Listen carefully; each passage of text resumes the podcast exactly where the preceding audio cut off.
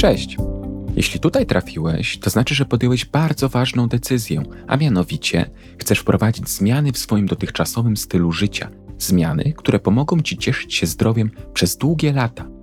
W moich nagraniach postaram się przybliżyć Ci i wyjaśnić zagadnienia związane z treningiem w siłowni oraz właściwym odżywianiem, tak aby łatwiej było Ci się odnaleźć w nie tak skomplikowanym świecie zdrowego trybu życia – Nazywam się Bartosz Terka, jestem trenerem personalnym i doradcą żywieniowym, chociaż sam siebie określam bardziej jako specjalista do spraw zdrowego stylu życia. A to jest mój podcast o treningu i żywieniu inaczej.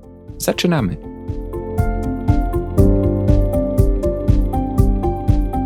Wyobraźmy sobie taki scenariusz. W końcu przyszedł ten dzień. Pomyślałeś, chcę coś w sobie zmienić i podjąłeś ważną decyzję.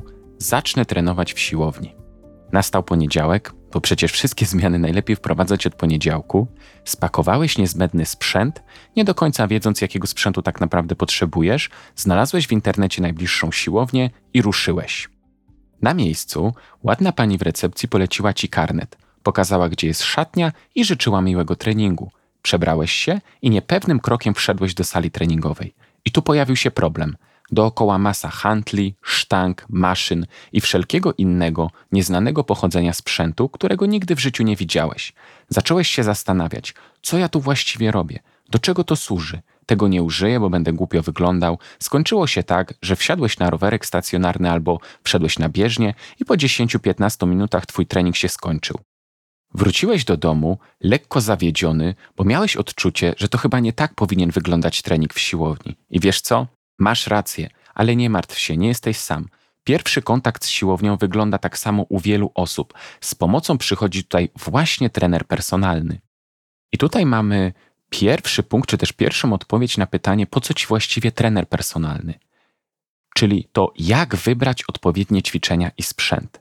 Powyższa sytuacja nie miałaby miejsca, gdybyś od razu zdecydował się na pomoc trenera personalnego. Taka osoba, zakładając oczywiście, że ma odpowiednie kwalifikacje i wiedzę, a o to w dzisiejszych czasach trudno, po wstępnej rozmowie i poznaniu Twoich preferencji treningowych, możliwości wysiłkowych, a także przeciwwskazań zdrowotnych, o ile takie występują, stworzy dla Ciebie cały plan treningowy, dobierając takie ćwiczenia, system i metody treningowe, które pomogą osiągnąć zakładany przez Ciebie efekt.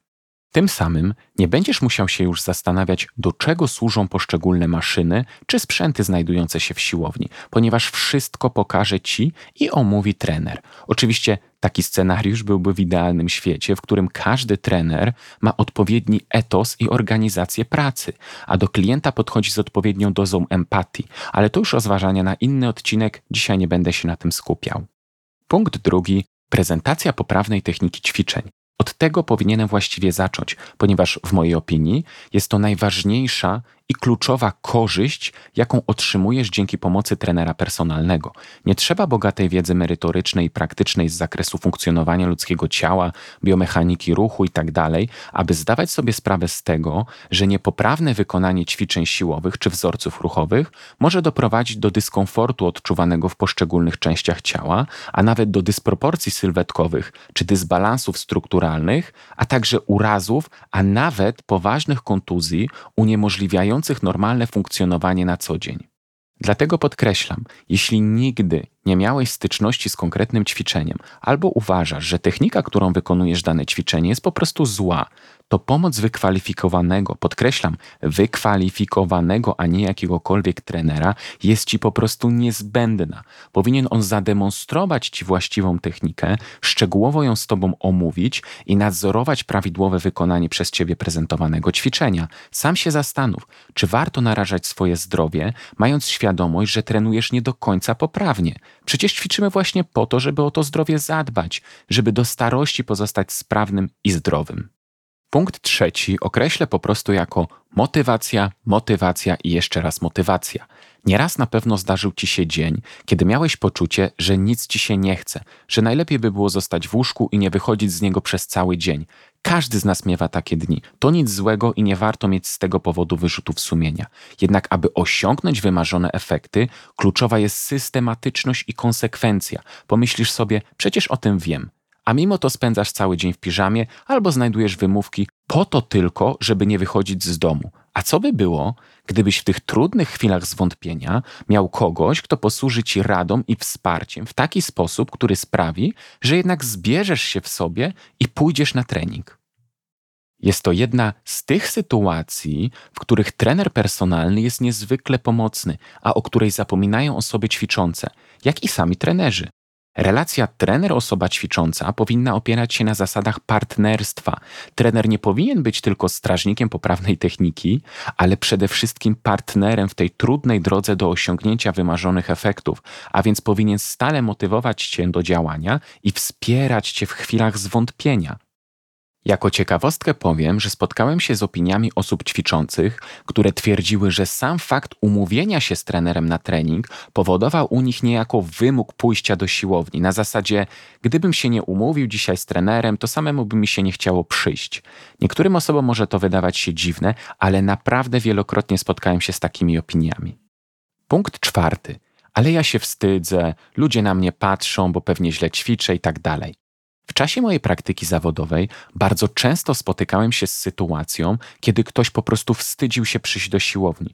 Było to m.in. spowodowane obawą, że inne w założeniu bardziej doświadczone osoby będą się śmiać albo będą obserwować taką osobę w trakcie treningu.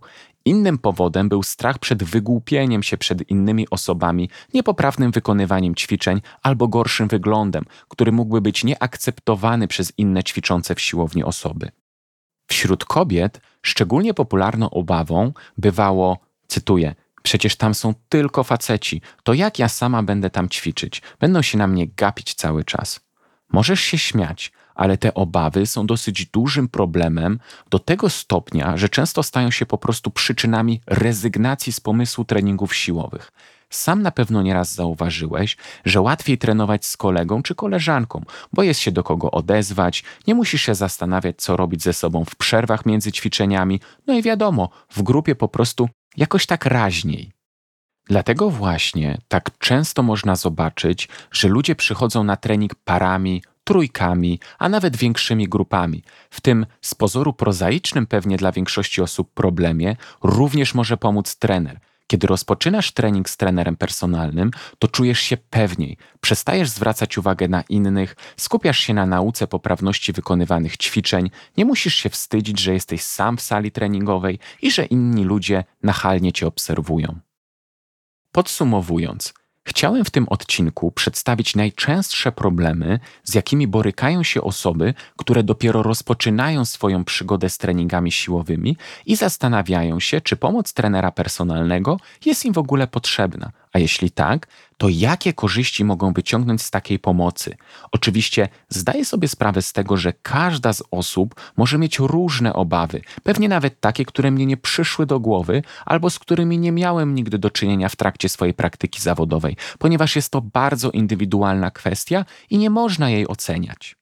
Jednak jeśli słuchając tego odcinka dostrzegłeś u siebie chociaż jeden z omawianych przeze mnie problemów, to sugeruję Ci skorzystać z pomocy trenera, a przekonasz się, że takie wsparcie da Ci same korzyści i pozwoli rozpocząć treningi ze świadomością pracy własnego ciała w różnych wzorcach ruchowych i płaszczyznach, poznając również zagadnienia teoretyczne niezbędne w procesie kształtowania sylwetki i przede wszystkim mając pewność trenowania w bezpieczny sposób.